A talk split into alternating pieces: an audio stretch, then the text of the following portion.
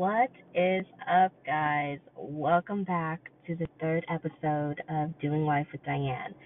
Just want to give a big thank you for all the positive feedbacks and vibes that I've been that I've been getting and that have been coming in.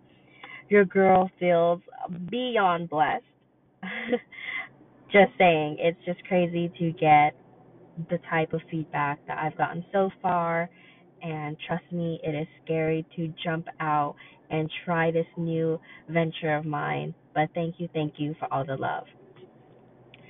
So let's all continue to reach these new heights because nothing is impossible as long as we just really, really, really try, right?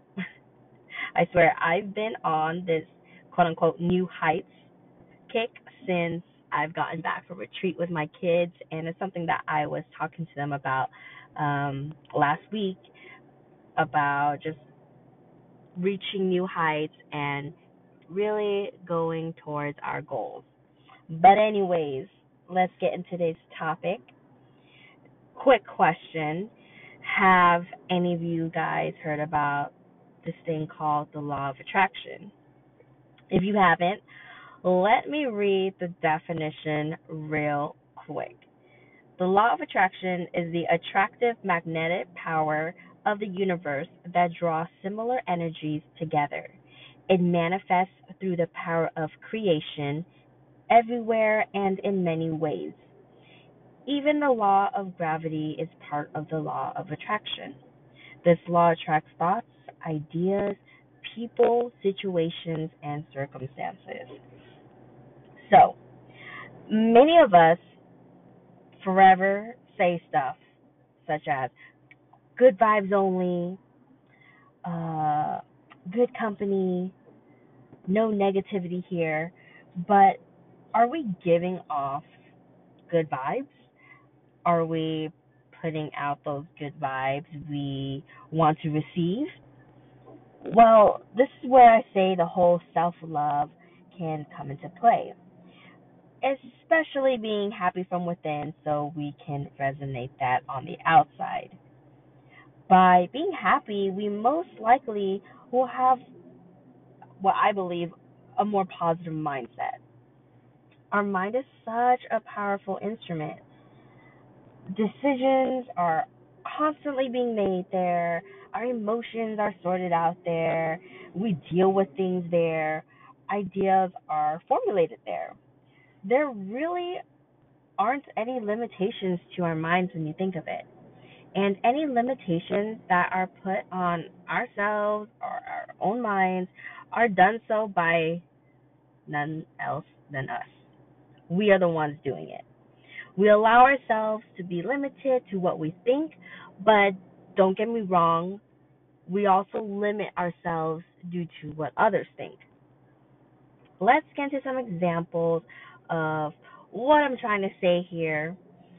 If we want to be happy, it wouldn't help us if we were constantly surrounded by those negative Nancys, those Debbie Downers, right? If we want to be adventurous and seek out new things, it wouldn't be beneficial to be surrounded by those that are couch potatoes, those that don't care to explore, those that don't crave that itch to go out and find new things. I mean, has it ever crossed our minds that the people or company we keep is a reflection of ourselves? Yes, it, it sounds cliche, but I, I swear I say that all the time, and all my friends, all the close friends I talk to, can pretty much vouch that I say that quote all the time. I, I really find it hard to believe that an ambitious person would be surrounded by a group of so-called friends who aren't supportive and have no ambitions themselves. I just don't see those two going hand in hand. Granted, I'm pretty sure if you were surrounded by that, you can use it to realize, oh, this is not what I want. I want better. I want more. So you kind of use it as a gauge on what you want to surround yourself or who you want to surround yourself with later on. Um, but see, if if we go out into the world right? And stay true to our ambitions, our goals, our identity, we will eventually find our our tribe, our our main squeezes, our, our ride or dies. You all probably have someone in your life who's a ride or die, and I'm sure that person matches you so well because of your guys' thought process, how supportive they are, the positivity that they bring to your life. Uh, not even just vibe-wise, but they just bring positive goodness to your life. If we surround ourselves with those that think like us and, and basically push us as much as we push them or more, there's there's no way for us to feel as if we can't do anything. But if we keep thinking in a negative manner, how will we ever reach our goals? If we're always constantly being a Debbie Downer, all woe is me, being sad in every situation, how will we ever find the solution to get out of that situation? How will we ever find that silver lining? We won't. I'm pretty sure that if we keep thinking negatively, those negative thoughts will just keep piggyback, piggybacking off of each other.